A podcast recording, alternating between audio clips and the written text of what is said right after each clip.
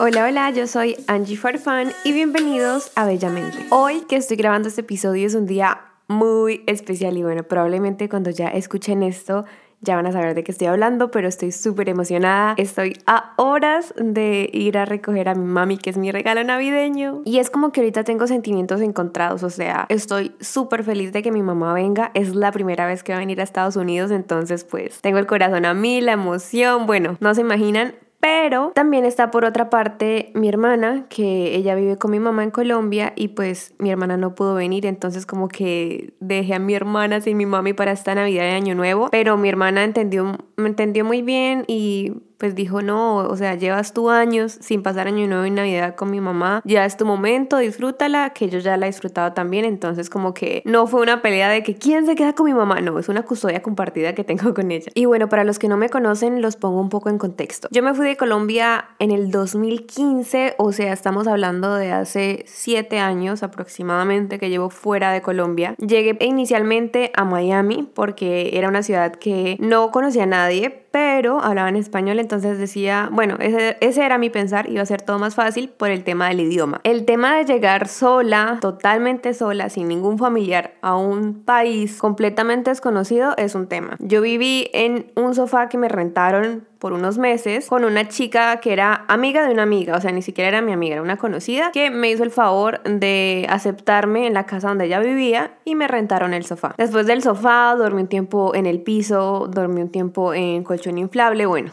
ya saben, el tema del inmigrante es un tema. Y pasé cinco años sin poder ver a mi mamá. En esos cinco años mi mamá trató de aplicar para la visa americana con mi hermana y se la negaron. Eso fue uno de los quiebres más grandes que tuve porque fue como ese miedo a... En ese momento yo no tenía papeles, estaba ilegalmente en este país y era como ese miedo de, Dios mío, no sé si algún día voy a tener le acaban de negar la visa a mi mamá y mi hermana y no sé si las vuelvo a ver. Y ya volviéndonos un poquito al pasado, yo ya había estado en Estados Unidos, pero en un programa que se llamaba Work and Travel, es decir, trabaja y estudia. Entonces, básicamente el programa constaba de que tenías que estar en la universidad para poder aplicar al programa en donde te buscaban un trabajo en Estados Unidos y te ubicaban en una ciudad. El caso es que gracias a Dios pude ir pero faltando unos meses para devolverme, porque fueron realmente pocos meses, creo que estuve como seis meses aproximadamente, casi un semestre, y ya faltando poco tiempo, adicional de todo lo que me pasó allá, que es un rollo, me robaron el pasaporte, bueno, pasé mil cosas, en ese tiempo que estuve y ya finalizando, mi papá enfermó y mi hermana y mi mamá no me quisieron decir nada porque sabían que yo me iba a preocupar. El detalle es que la cosa escaló a tanto que mi papá no solo enfermó, sino le dio un ataque al corazón. Y yo me enteré después de que él ya estaba estable. Entonces eso para mí fue súper fuerte y de hecho me enteré todavía estando allá en Estados Unidos. En ese tiempo vivía en Wisconsin Dells, que es por los lados de Chicago. Y yo lloraba y decía que me quería devolver, o sea que yo no podía estar ahí relajada viviendo la vida mientras mi papá estaba en una clínica, que yo me tenía que devolver. Pero bueno, eh, ya me tranquilizaron, me dijeron que mi papá estaba bien, mi hermana me prometió que lo iba a cuidar, mi mamá de hecho lo estuvo cuidando. Entonces como que bueno, dije, ya está estable, ya está bien, me quedo, terminé todo eso. Ahí después de eso fue que me robaron el pasaporte y me devolví a Colombia. Entonces ya una vez que yo estaba volviendo a Miami, establecida en Miami, que me fui de Colombia, eso era algo que a mí me ponía muy nerviosa todo el tiempo, porque es como que saber que estás en un país en donde no puedes salir porque si sales no puedes volver a entrar porque estás ilegal y que no sabes cómo está tu familia, si está bien, no sabes qué está pasando. Aparte de esa incertidumbre está el hecho de perderte fechas especiales, momentos especiales. También en el tiempo que estuve en Miami, mi abuelita por parte de mamá murió y eso fue, Dios, ahí sí dije yo me voy a devolver, me cuestioné todo, me preguntaba si valía la pena realmente eso que estaba haciendo y bueno, fueron días muy difíciles. Y precisamente eso es lo que quiero hablarles en este episodio, de lo que es el duelo de un inmigrante, todo lo que pasa a uno cuando se viene a otro país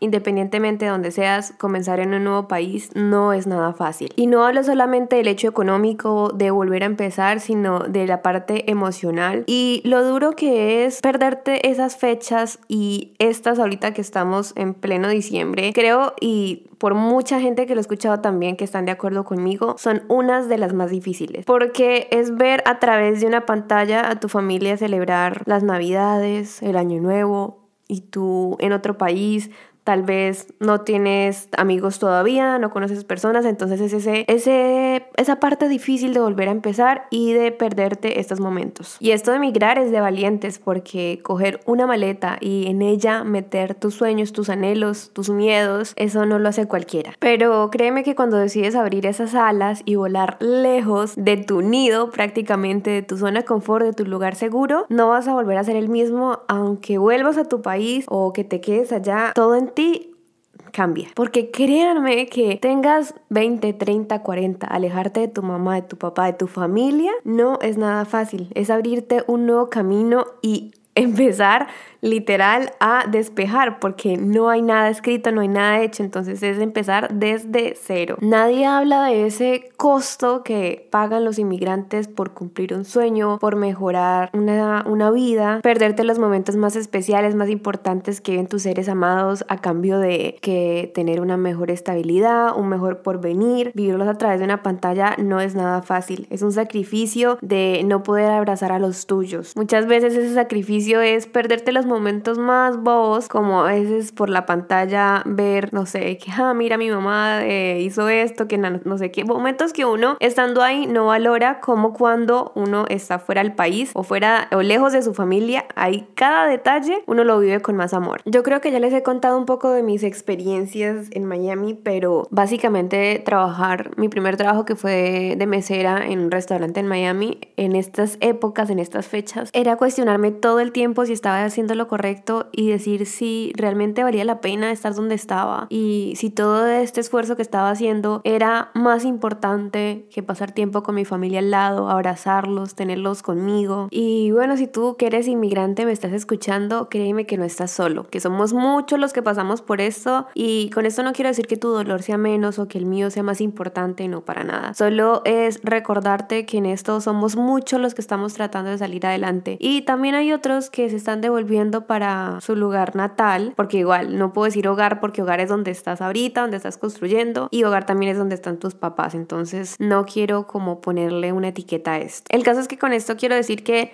sea que estés luchando, o sea que te estés devolviendo a tu lugar natal, o bueno, donde sea, está bien. No es que hayas fracasado si te devolviste o que estés fracasando si estás luchándola. Solo decirte que eres fuerte, que somos fuertes y que estamos dando lo mejor de nosotros y que todo eso se ve recompensado, que toda esa lucha, ese sacrificio tiene una recompensa. Yo les cuento un poquito de mi historia, de lo que atravesaba a través atravesado otra vez. Bueno, valga la redundancia de estos años y básicamente mis inicios fueron muy duros, pasé muchas cosas, muchas cosas que me hicieron crecer, que me hicieron ser la persona que soy ahora. También encontré el amor y construí mi hogar también aquí. Entonces actualmente y gracias a Dios tengo un lindo hogar, he hecho mi familia y que ahora mi corazón se divide en dos porque aquí tengo parte de mi familia que es mi esposo, mis perritos, mis suegros y mi otra parte de la familia que es mi mamá, mi hermana, mi papá, bueno, todos ellos que están en Colombia. Y que después de años de intentar, bueno, mi mamá que intentó presentarse en la embajada americana y le negaron una vez la visa, volvió, aplicó en esta ocasión y siempre he pensado que los planes de son perfectos y este era el momento indicado para que ella estuviera aquí, para que le aceptaran esa visa. Así que un pedacito de mi corazón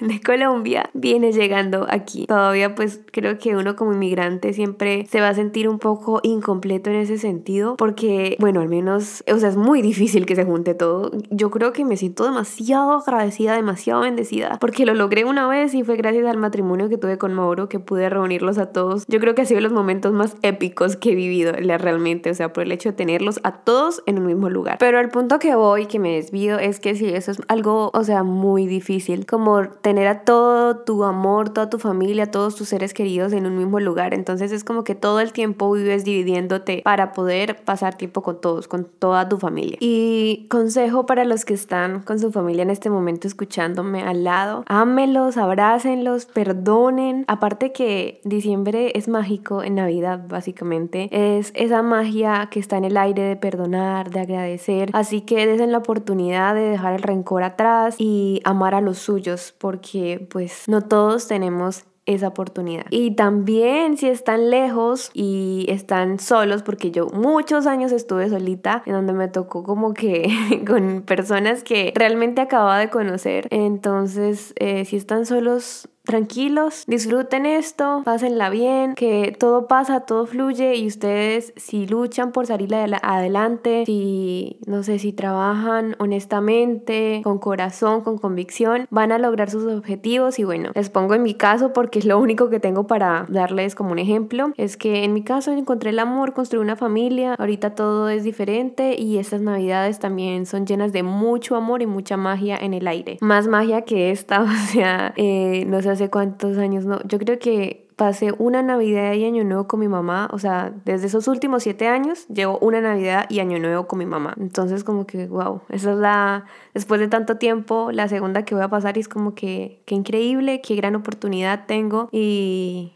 bueno, valorar eso que aunque no esté completa es un pedazo y me la tengo que disfrutar igualmente. Sé que la historia de nosotros y de nadie es igual, pero pues cada uno se le va a abrir puertas y caminos de diferentes maneras que si ahorita no estás bien, créeme que ese no va a ser el estado de toda tu vida. Solo trabaja, lucha por ello y si estás con tu familia y te quieres ir del país ok, eh, haz las cosas bien, disfrútatelas, pero no estés matándote la cabeza pensando en el futuro y no disfrutando el presente de pasar tiempo con tus familiares, con tus seres amados. Creo que está claro el punto que quiero tocar, ¿no? El tema del luto un inmigrante que nadie habla, que muchas personas callan y que vivimos con eso día a día. Entonces este era un mensaje para eso, para los que están lejos de casa y los que se decidieron a inmigrar a otro país, como los que están ahora. Disfrútense de las cosas, vivan los momentos y valoren a sus seres queridos. Díganle cuánto los aman, cuánto los quieren, abrácenlos si pueden y feliz Navidad y feliz Año Nuevo. Ya sé que es la próxima semana o sea, literal, ya. La próxima semana es Navidad, pero si saco el podcast, que esperen, déjenme ver cuándo cae Navidad, que yo estoy un poco perdida. Ah, bueno, si saco el podcast el próximo